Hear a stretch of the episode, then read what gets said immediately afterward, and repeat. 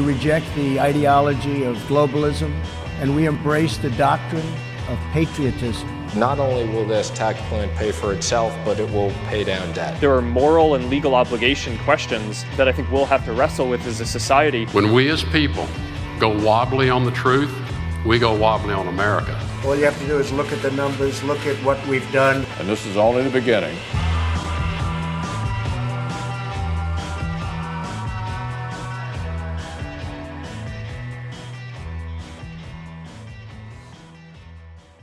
Yes, indeed. Welcome to Evidence of Design on 100.9 FM WXIR in Rochester. My name is Jason Taylor, host of Evidence of Design, and our usual co hosts, Matt Treadwell and Mary Lawrence, are behind the scenes for today's episode. For those new to Evidence of Design, we primarily critique income and wealth inequality. We think there is too much economic inequality in today's society. We investigate its causes, critique its effects, and advocate for policies and practices that could make our society more economically just. We also, on Evidence of Design, promote democratic values, and that is why today I'm very excited to bring to you an interview with Dr. Kevin Meuwissen, an associate professor from the University of Rochester's Warner School of Education. We're going to talk today about civic engagement. What is it? What are some productive ways that folks can participate in politics? And are, is all participation in politics good, or is some participation perhaps, can that be destructive? We'll also take a lens and look at the youth angle. How are youth learning what it means to be political in a political society? Don't miss the interview. We're gonna, not going to waste any more time and turn to it right now on 100.9 FM WXIR in Rochester. Thanks for being here.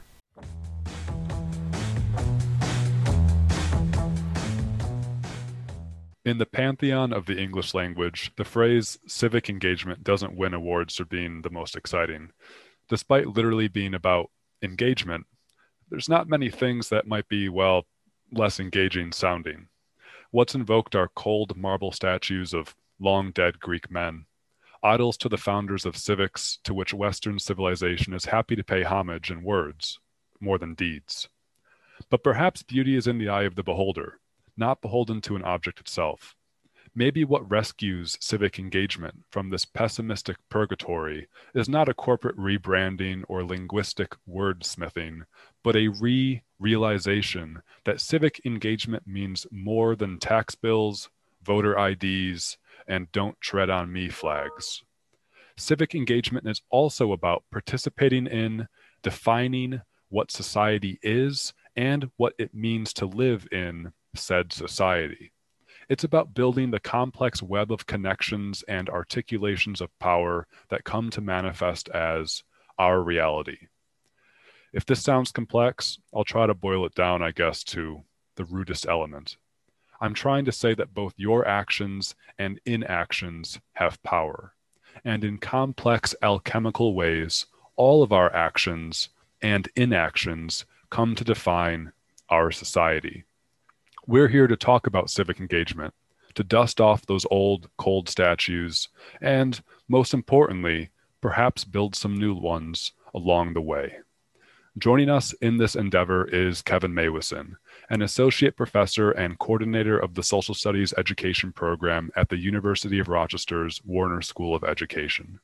In 2018 and 2019, he conducted research on teenagers' political thinking in two regional school districts, interviewing young adults about their understandings of political identity, ideology, and ethics, and co teaching a unit to senior level government students on the extent to which American citizens are rational, tolerant, and open minded about politics. Kevin, welcome to Evidence of Design. Thanks for having me. I, I uh, really appreciate being here. Kevin, before we get into the meat of stuff, I wanted to ask in your bio, you wrote about what you did in 2018 and 19. Should I even ask you what you did this year?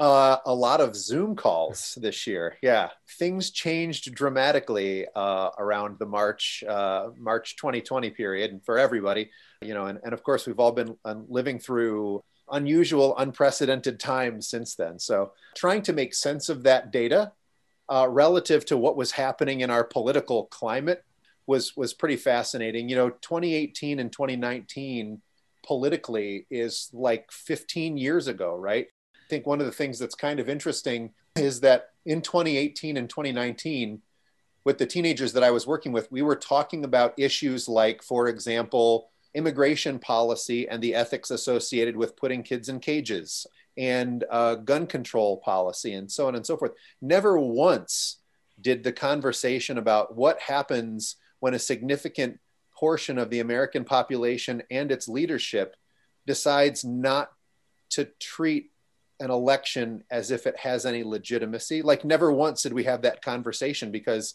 you know, in 2018 and 2019, that was still very hypothetical, right? And so, and here we are, right? And in December of 2020, I'm living through, you know, the the political uh, circumstances of our time. So I, I, guess buckle up and, and hang on. It's you you, you just kind of don't know what you're going to get sometimes.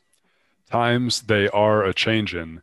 I want to start by going back to uh, a previous show. We covered uh, a couple weeks ago a report by the American Academy of Arts and Sciences. It was called Our Common Purpose Reinventing American Democracy for the 21st Century. In the report, the authors write, quote, in this age of globalization, centralized power, economic inequality, deep demographic shifts, political polarization, pandemics, climate change, and radical disruption in the media and information environments, we face these converging trends in a constitutional democracy that feels to many increasingly unresponsive, non adaptive, and even antiquated.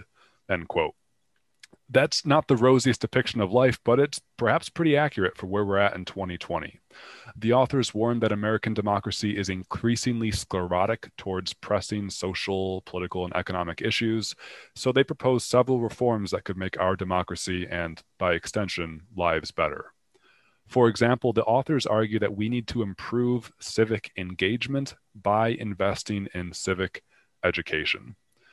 Kevin, can you Tell us about your thoughts on civic engagement. What is it, and why might be investing in civic engagement be important?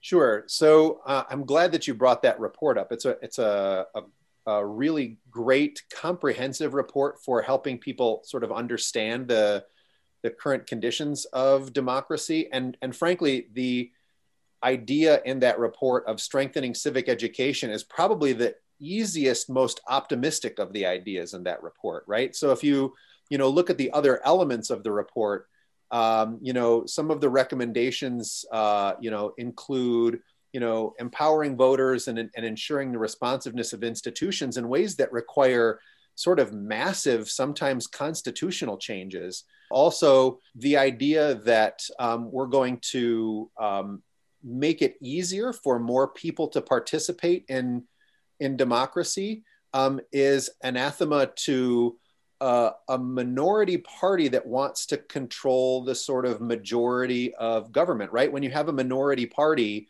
um, that is running things um, and they want to maintain their status as a minority party that controls the majority of government, uh, participatory democracy ain't the way to get there. And so you have to actually, you know, sort of uh, construct restrictions to that process. Um, and the efforts to try to um, to have an impact on those restrictions are going to met are going to be met with with all sorts of of you know constraints and and battles, right? So the idea that um, we ought to strengthen civic education, I think, is actually one of the easier ideas uh, in that report. Um, but that doesn't necessarily mean it's easy, nor does it mean that we have um, a clear construct of what civic education is. Um, so you asked you asked a couple of questions, Jason. One was, you know, what is civic engagement, um, and two, you know, what does civic education look like nowadays? Um, on that second question, it's it's widely variable. Um, actually, there there is you know policy in New York State that requires every student who graduates from a, a public high school in New York to have taken a course called participation in government. So there's some civic education there at least but of course civic education spans you know much more than the school um, and it spans much more than a half year course uh, as a senior. Um, and so civic engagement is way more than that then civic education should be way more than that too right? So civic education sometimes is structures and functions of government. You know you got your bicameral legislature and your uh, you know, three branches of government and how a bill becomes a law, you know, a la uh, Schoolhouse Rock. Um, but then you've also got, you know, kinds of civic education that are, are really fundamentally about affecting the local community in which you live. And so teaching kids how to speak passionately about issues, local issues, personal issues that are important to them, um, and to be able to sort of, you know, understand how power works uh, at local, state, and national levels, and to actually collaborate with people who hold power to make changes relative to the issues that they care about. Um, and so there's a lot of different kinds of civic education. Um, and I would say too that you know civic education isn't necessarily just the formal curriculum of civic education or political education or participation in government. Civic education is what happens when, at the elementary level, for example, teachers or administrators treat some kids differently than others. And kids recognize that some are being treated differently than others and decide they either want to speak about it or they don't want to speak about it or they they feel like this person is somebody that they trust that they could talk to or not. Um, and so i mean that's kind of an informal example of civic education. Um, but civic mindedness friend and colleague of mine uh, in virginia who who does research on civic mindedness uh, jennifer Hauver talks about how civic mindedness is forged among young children at very early ages around things like, you know, whether it's fair for uh, students with disabilities to be treated one way or another, or what should happen when somebody's bullying somebody else in a way that sort of attacks who that kid is or who their family is or what have you.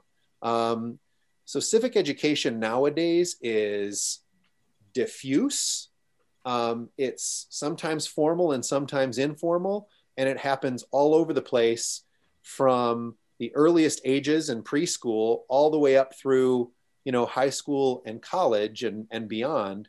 And so one of the fundamental questions is you know what ought it look like in all of those different spaces right? Uh, for all of those different kids toward what ends? And i guess the toward what ends gets to your other question, which is, you know, what is civic engagement? And I think the easiest way to sort of think about what civic engagement is is the fact that you know we have to live in a society with, with each other, you know, a political society where power exists and different kinds of people want different things. Either those things are oppositional, some people want totally different things than other people want, um, or there aren't enough resources to give every everyone exactly what they want when they want or need it and so we have to get political to address that right and so civic engagement is you know the process by which people decide to participate in any number of ways uh, in that political in that political process well, if you're just joining us, you're listening to Evidence of Design on 100.9 FM WXIR in Rochester. We're talking about civic engagement with Kevin Meuwissen, an associate professor and coordinator of the Social Studies Education Program at the University of Rochester's Warner School of Education. Kevin, you were just talking about what civic engagement is, what are some strategies that uh, we as as people in the society or particularly young people because i know that's who you work with mainly in study what are some strategies that we use to make sense of our politics? Sure. So um, in some of the the research that i've done over the last couple of years um, one strategy that i think um, is really potentially very fruitful is to engage um, in what I would call metapolitics, or what other people, not just me, but what folks might call metapolitics alongside the politics, um, which is when we engage in politics, we're talking about you know sort of controversial public issues. And and and as i mentioned those issues could be local. For example zoning. Should we have zoning? What should zoning look like? In the rochester area for example which is one of the most socioeconomically and racially segregated regions in the country, what should we do about schooling um, in this area? Um, you know, there, there are conversations happening um, between folks who think that we ought to have countywide school systems where we have uh, greater distribution um, socioeconomically and racially of students across the county versus people who you know, prefer things to be in districts that perpetuate that socioeconomic and racial segregation, right? So it could be local issues, um, or it could be, you know, national issues, as I mentioned, immigration policy, or you know, how to strengthen democratic institutions, or what have you. So these are the political issues that we talk about, right? But what doesn't happen in in political or, or civic education oftentimes is that sort of meta political discussion in other words, how do we do politics together? Like it's great to do the politics, but how do we and how ought we do politics together? How should we negotiate or navigate things like political identity and partisanship and ideology? What do those things even mean? You know so you know you might ask a, a, a, student you know what's your position on x y or z political issue? And, and, and they could tell you for a little bit and then you say what's your ideology on that? And, and they'd be like i'm not sure what you mean. So the fact that we don't have a lot of conversations about that sort of meta politics i think is problematic and i think we need to do it more.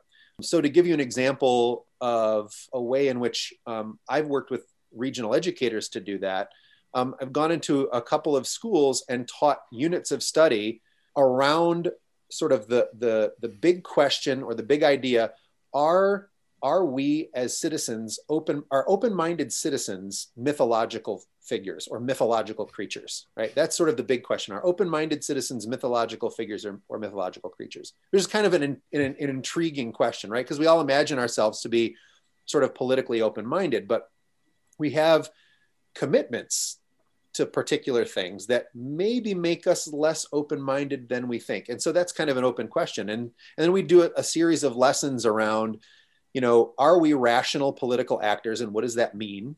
Um, are we tolerant? Are we politically tolerant? And what is political tolerance anyway? And then you know under what circumstances do we change our minds about politics? And what does it mean to actually change your mind about politics? Um, and so if we address those kinds of questions alongside you know the stuff related to the political issues themselves i think we're going to do better at um, helping people understand how politics works and, and helping people understand how political engagement works. Um, now some of that stuff like you know political ideology and um, you know partisanship um, you know that, that's somewhat highfalutin language but um, so so the question then comes up well what do you do uh, with younger kids with regard to that stuff?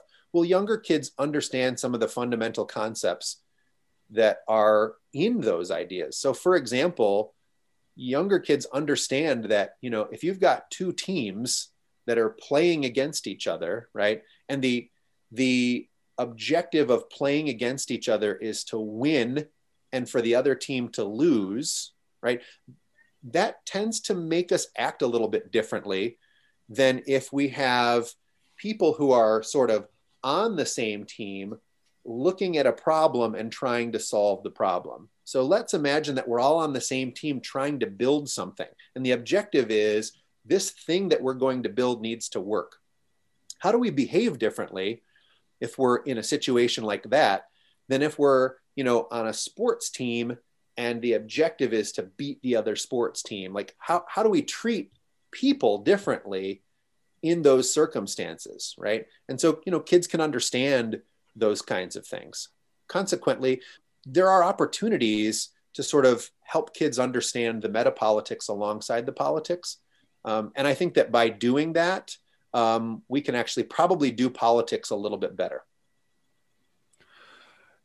You're speaking uh, about things that are perhaps normative, meaning we as a society have to collectively, hopefully collectively, de- decide what uh, we want to have happen. And so, you know, uh, when you're using that example of people being on a team and working together to accomplish a thing, I think uh, perhaps a big problem right now in 2020 is that we aren't able to potentially agree upon the thing that we're trying to, to build. So how can we get on the same team anyways? Um, do you have any sort of response to that? Like how do you how do you get either students to to recognize that meta politically, or how would we address the fact that perhaps in our politics nowadays uh, we can't even get to agree on the same thing that we're trying to work towards? Yeah, I think that's a really um, a really excellent question. Um, how do you help students understand what those things could look like i think is, is a big question. Because i think one of the one of the things that people see um, that kids see in politics or political discourse is that the thing that seems to unify people is seeing the other side lose which is i think a, a really big problem. And actually um, there's a there's an excellent book um, that i would recommend everybody grab and read. It's um, by a political scientist at Maryland, um, Liliana Mason. It's called Uncivil Agreement. Um, and it's, a, it's an excellent book and a really approachable book for both political scientists and the, and the, you know, the general public who are not political scientists. But um, she talks about in that book the importance of um, superordinate goals and how we can actually put those superordinate goals out in in front as priorities. The challenge, of course, is that like there are some things that you'd think are superordinate goals that it turns out may not necessarily be superordinate goals. So one reason that I was especially surprised by, and I think a lot of people were surprised by the last election cycle, is that we would assume that the preservation of you know participatory democracy through voting as a way of of electing leaders would be a superordinate goal that we all could potentially rally around. And the extent to which there was a sort of a, a contingent of the population that are willing to toss that um, in order to see a particular side win, I think was really shocking to a lot of people and, and, and was a, a considerable wake up call, right? I mean, I, as, as part of the work that I do, you know, I, I follow a lot of political scientists on Twitter um, and people ask, you know, people ask political scientists, like, what are we supposed to make out of all of this? And they say, look, we are trying to figure that out ourselves. Um, and so it's a really, really sort of anxious and uncertain time. Um, but I think one of the things that um, comes out in, in that book that I mentioned in, in Uncivil Agreement is that um, when people are politically activated by prejudice and misinformation and a desire to destroy what they perceive to be the other side to be, the outcomes are just negative. Like you're not going to get positive outcomes from that.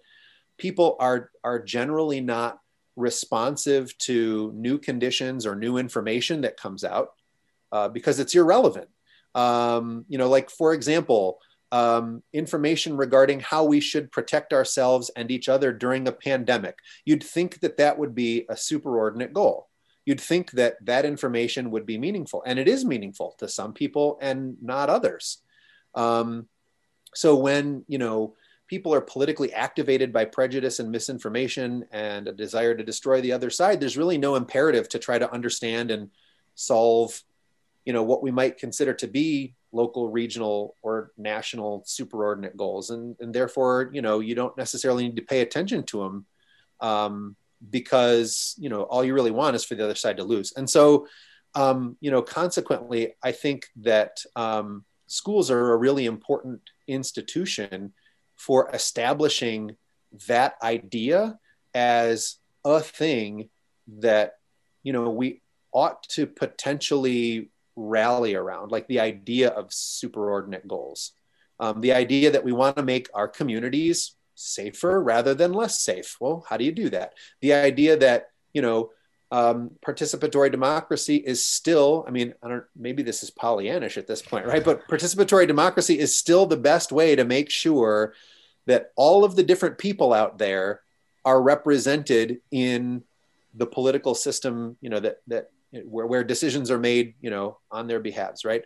Um, so I guess this is sort of a long, circuitous way of of answering your question, Jason, by saying, "Man, it's tough. Like I don't know, and I'm hoping that uh, a robust, you know, civic education within a robust public education system is still potentially a pathway to doing that."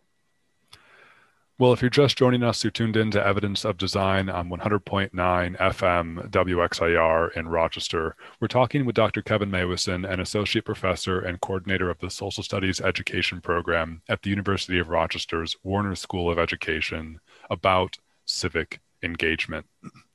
Kevin, uh, hopefully we've debunked by now the idea that civic engagement is just like people who go to vote. Obviously, civic engagement means a lot more than that. Uh, however, you know, this year, well, let me back up and say that in American politics, I guess there's been comparisons drawn to say uh, our voter turnout tends to be pretty low. People aren't as engaged as they could be in, in the electoral voting process. Uh, this year, I think we saw the total most number of votes ever cast in an American election. And then even like as a percentage of the, of the population, I think it was the most cast in, in maybe 100 years. So, on one hand, uh, it's exciting to see increased turnout in the electoral process, I suppose. On the other hand, uh, I'm personally discomforted to see um, you know civic engagement manifest as um, maybe anti-vaccination rallies or you know last week from from the date of the show airing there was protests in washington d.c that devolved into four people being stabbed. Um, you know so like civic engagement sort of seems shiny and good but also i'm sort of sensing that it, it's not always inherently perhaps positive um, so I, am not sure what my specific question is, but yay, we had higher voter turnout this year, but at the same time, there's a lot of sort of um, worrying things happening as well. Uh, do you have a comment on like whether or not there can be productive or perhaps destructive civic engagement? Yeah, definitely. Uh, I think you uh, the point that you made is an is an excellent point. Um, is that there is, there is such a thing as destructive uh, political engagement, right? Um, political engagement because um, you know, we're passionate about hating somebody or something or some idea um, or uh, some sort of partisan position, um, you know, is problematic. Um, you know, for, for many of the reasons I, I just mentioned in terms of there not being an imperative to understand and try to solve problems. Um, you know, I, am thinking of you know a meme that was bouncing around the interwebs. Um, you know, uh, I think it was early on in the election season of, of a couple of dudes at a Trump rally with a T-shirt that said, you know, I'd rather be Russian than a Democrat, um, which I think is an example of how sort of negative partisanship really, um, you know, problematically colors what we consider to be important aims for politics, right? And so, so you know, I I, I come from a small town, um, and that small town, um, you know, has a lot of sort of you know rural Trump voters and so on and so forth. So, you know, I see sort of in the social medias um, some of the things that folks, you know, are posting regarding, um, you know, stopping the steal and uh, you know, all that kind of stuff right now. And and I responded to one of them like, like, what is your, you know, this is this is a legitimate question, and I don't understand. I don't I don't expect you to, you know, engage in Facebook uh, uh, like a, an erudite Facebook uh, conversation about politics. Is that's just not what happens in that space, right? Let's be real about what happens there. But I said, like, what is your conception of the public good? Like, what what do you want to come of this in terms of you know, sort of upshots that you think are potentially good for everybody. You know, and his response was sort of a off the cuff, freedomy kind of thing. Um, you know, but at the same time, like I, I think it's it's important that um, that our politics are grounded in some conception of there being a public good served by our politics, and and if that doesn't exist, or you know if it's more public harm than public good i think we got some questions to address. There's uh, another another book that i, I really enjoyed um, you know i mentioned liliana mason's book um, is by um, uh, a researcher at syracuse um, Shana Gadarian is her name and bethany albertson. It's called anxious politics. Um, and this is a, another response to your question um, that there is destructive engagement. In in their book anxious politics they show us that political elites can exploit people's tendencies to be really anxious about politics and political outcomes. So if people are afraid, or if people are fearful, or if people are anxious about what the other side is going to do to them, then they can much more easily be exploited and pressed to do things or support things that they might not otherwise support if those elites weren't capitalizing on their anxieties. So, folks get politically engaged because they're afraid of how the elites that they trust are representing the alternatives that are presented by the other side. And that's a problem. I mean, as we've seen with sort of Trumpism, like those elites play their followers' anxieties really well. And they may have legitimate anxieties. I live in a place where economic growth has stagnated or fallen apart. I am not like the what I would consider to be an important safety net does not exist here. Or there is a, a, drug epidemic that we can't get our hands on and it's killing our friends and family members and community members. Or it could be something again related to a pandemic, right?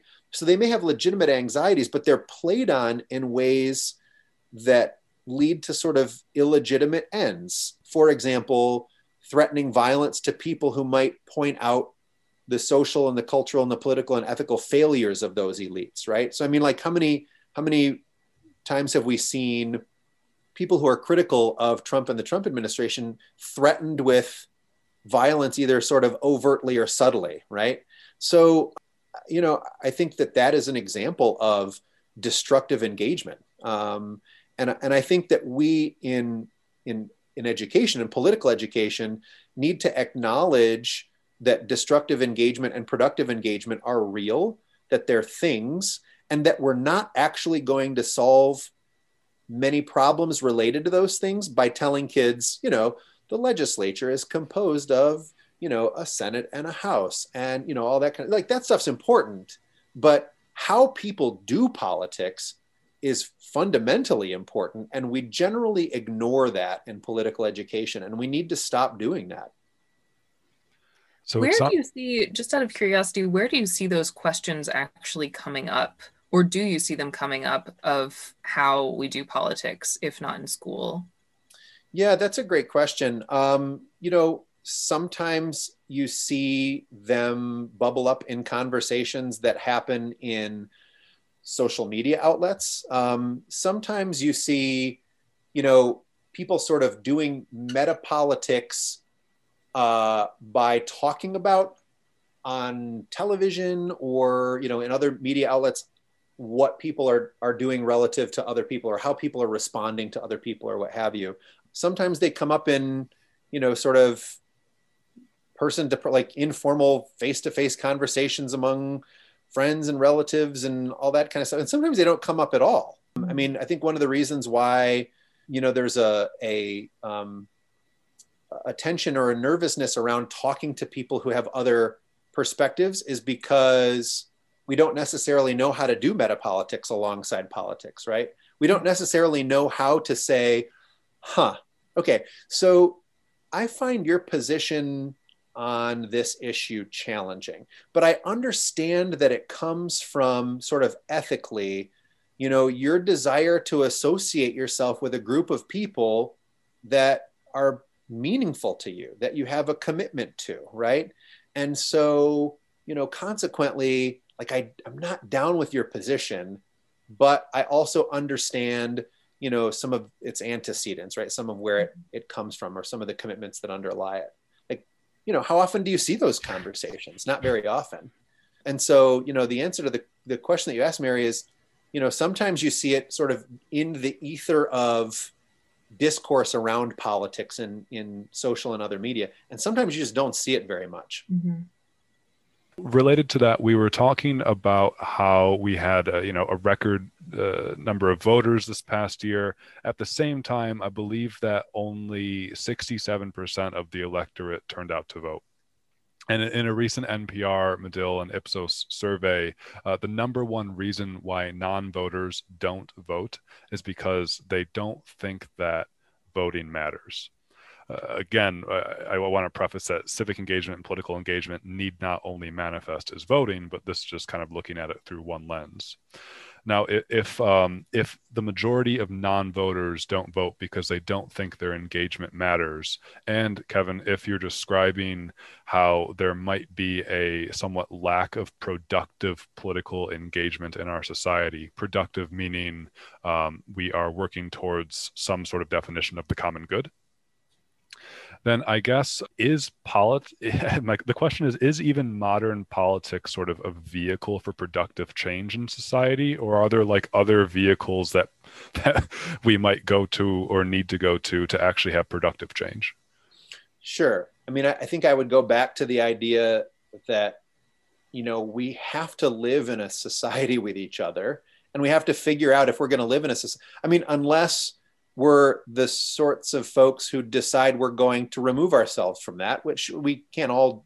It's not going to happen, right? I mean, let's be realistic. We have to live in society in a society with each other, and so what other means are there aside from what you would consider to be political political means? I see politics as being very broadly defined as determining uh, how to interact with others when power has to be exercised in some way to make decisions. And it doesn't it applies to all sorts of different things as, as i've mentioned you know how do, how do you address your neighbor who puts a sign in the yard that says you know trump no more bull cry more libs um, or you know um, how like for example you know does your tiny village need a 12 person police department um, you know these are these are questions that i think people need to um, people need to ad- engage with others in some ways to address those questions. And so i don't see any other way aside from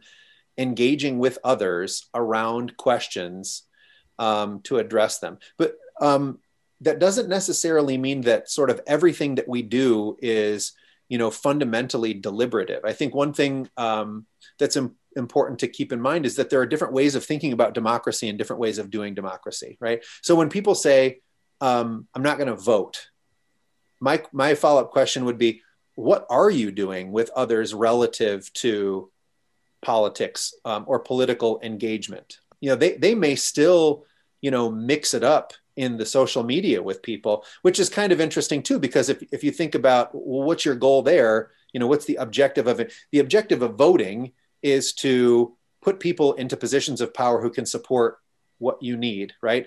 The, the maybe the objective in mixing it up with people in social media is to try to change somebody's mind. Well that's not going to happen right? So maybe that's not really the most effective means of, of engagement either.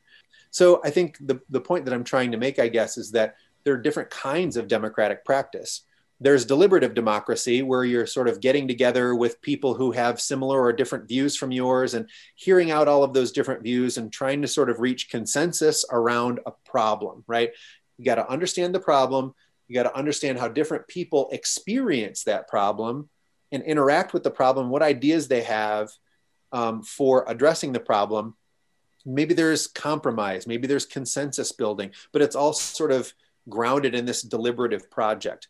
Well, some people don't do deliberative projects. Some people say, I don't want deliberation. I don't really care about deliberation. I have a goal. I have something really important that I care about. What groups or what groups or institutions are making progress relative to that goal? And how can I align myself with that group to try to also achieve that goal, understanding that there are other groups or factions or what have you that are actually trying to achieve other kinds of goals. That's a, a, a more sort of agonistic, pluralistic ideal, right? Where you know we understand that there are, are things out there, political things that people are trying to do, and and people are sort of jockeying for power and trying to do that those things, and and we have to align ourselves with who we think is going to be most efficacious in getting those kinds of things done. And it's interesting. So going back to the research study that I did. I remember one conversation with a, a high school senior in, in, one of the schools that I was in where, you know, she was talking about how, with regard to some political issues, like I don't really have a strong position on them because I don't know that much about them. So, for example, you know, immigration policy, I, I'm going to sit there and I'm going to listen and I want to hear other people's perspectives. And I, like, I want to have a more informed position on that. But when it comes to a woman's right to choose what to do with her body, like I am aligned with this organization and I'm I'm supporting them and I'm volunteering or what have you because I already know like deliberation is over there. Like I want to actually get these things done. And so there's this interesting tension between um, and there's a political scientist Diana Mutz who talks about this. There's an interesting tension between the deliberative ideal and participatory democracy because deliberation sometimes gets in the way of participation, getting things done.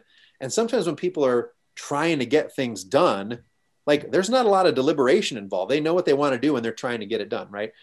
Voting is one act of political engagement that could be participatory, right? But there's all sorts of other different kinds of participatory and deliberative acts out there that people engage with.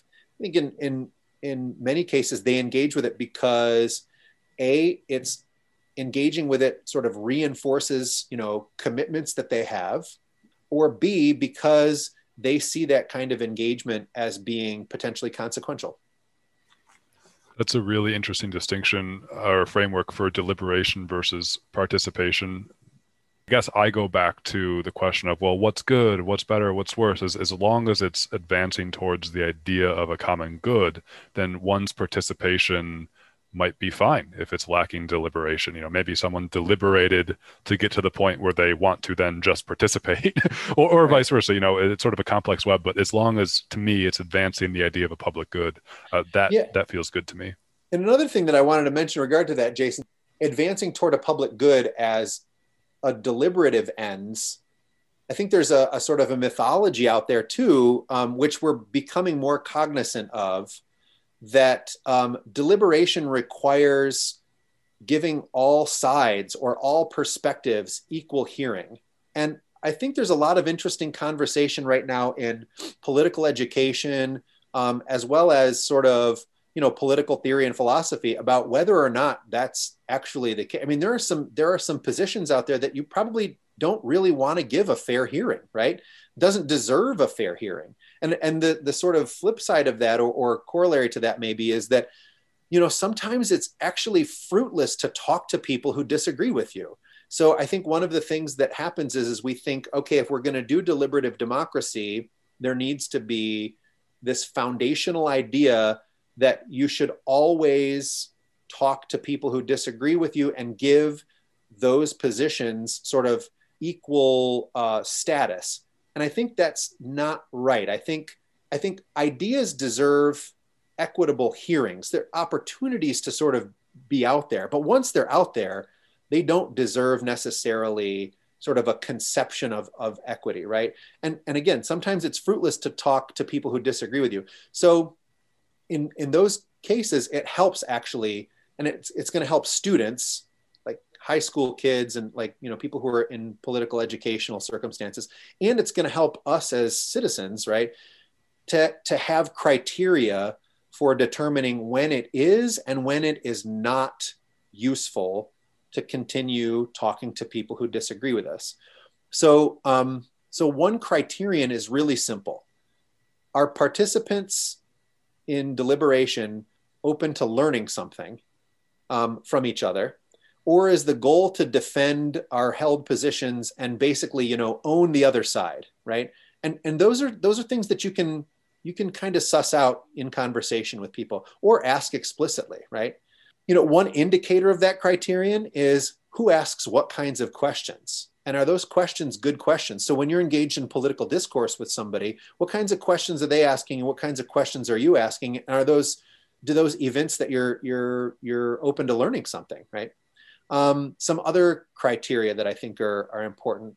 You know, is there genuineness or authenticity in what the others sort of foundations for interacting seem to be? So so another example um, from you know that sort of Facebook discourse that I was mentioning before is is you you'll see somebody say, you know, I'm trying to learn and I'm trying to hear all sides. You know, I think you know the purpose of of asking this question here is to just have a conversation and see what happens on you know out of one side of their mouth. And then out of the other side of the mouth they'll they'll post something like why does the mainstream media keep censoring the truth that the election was stolen by the demon rats? You know like that sort of thing. Like that's a that, that's that's not that's a dis it's disingenuous right mm-hmm. so that's a criterion right is is this a, a genuine or a disingenuous situation ergo should i continue relatedly is the discourse civil that matters people generally don't learn much from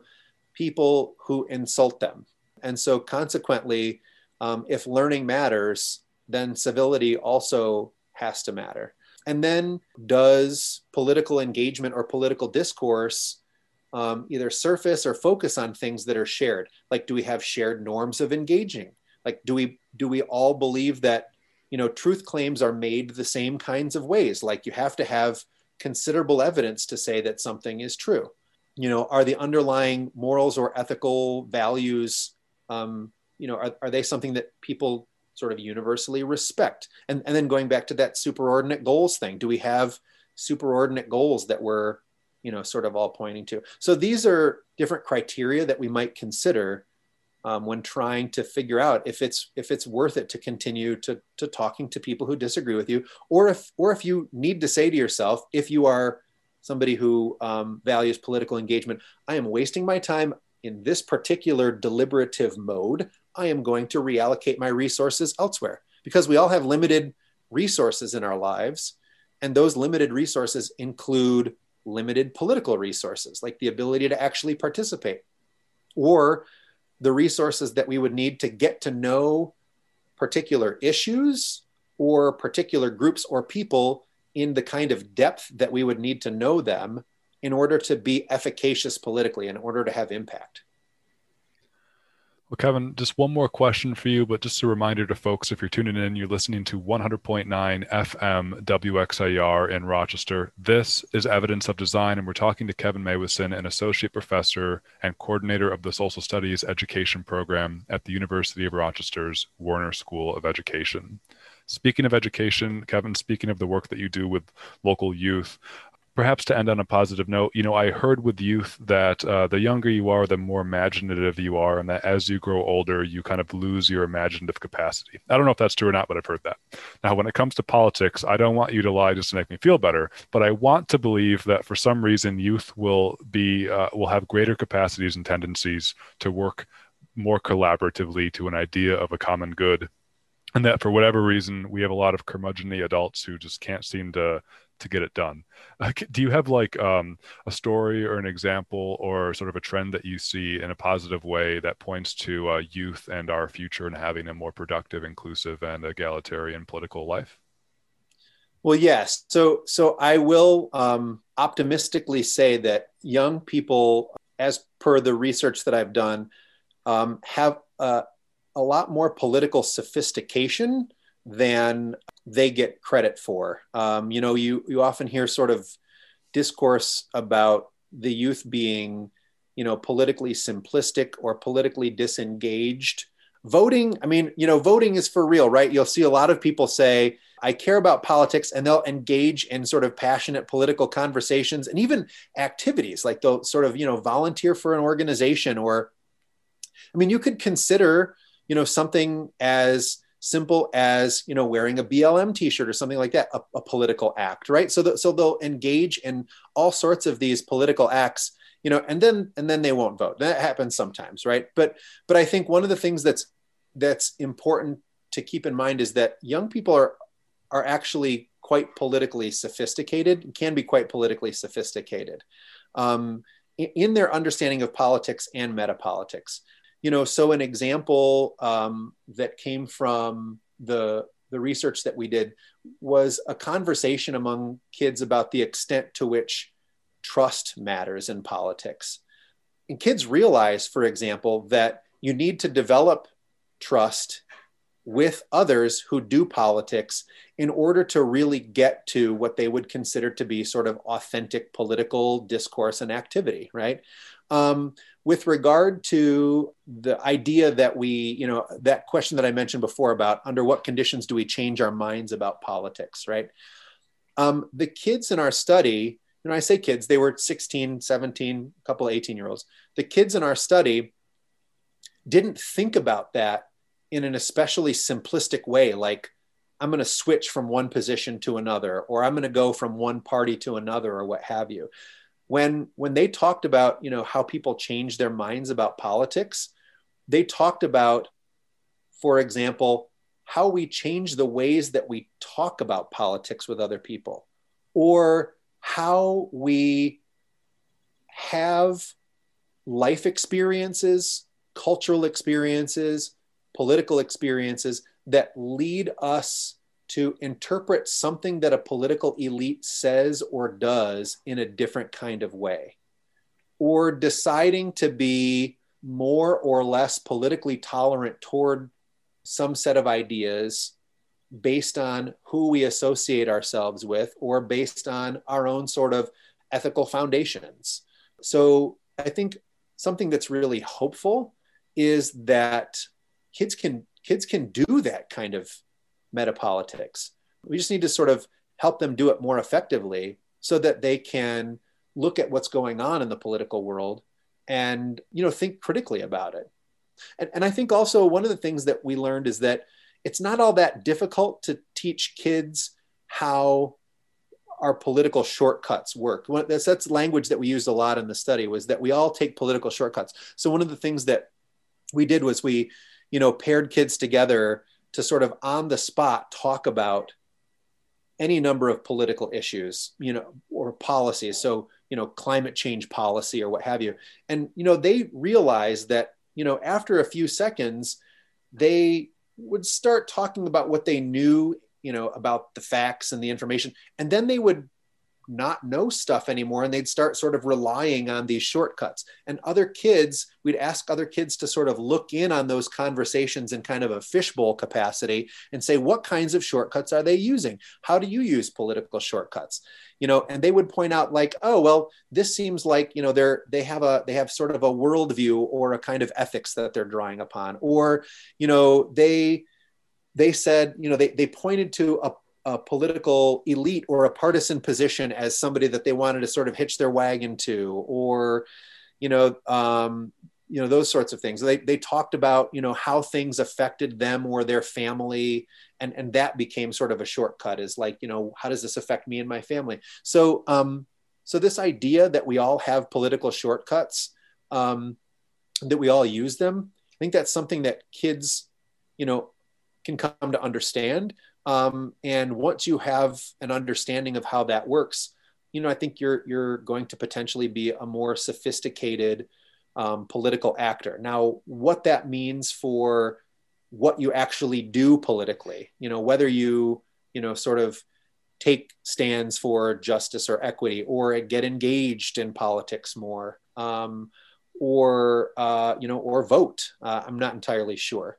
Um, but I also will go back to um, that program out of Chicago that I mentioned, you know, at the beginning of our time together, the Mikva Challenge. One of the things that they are learning um, is that the more kids are encouraged to get involved in um, local political uh, activity that is relevant to them, um, and the more kids are encouraged to develop, you know, relatively uh, sophisticated positions on political issues and to speak those things aloud to others, the more likely it is that they're going to uh, stay involved in politics.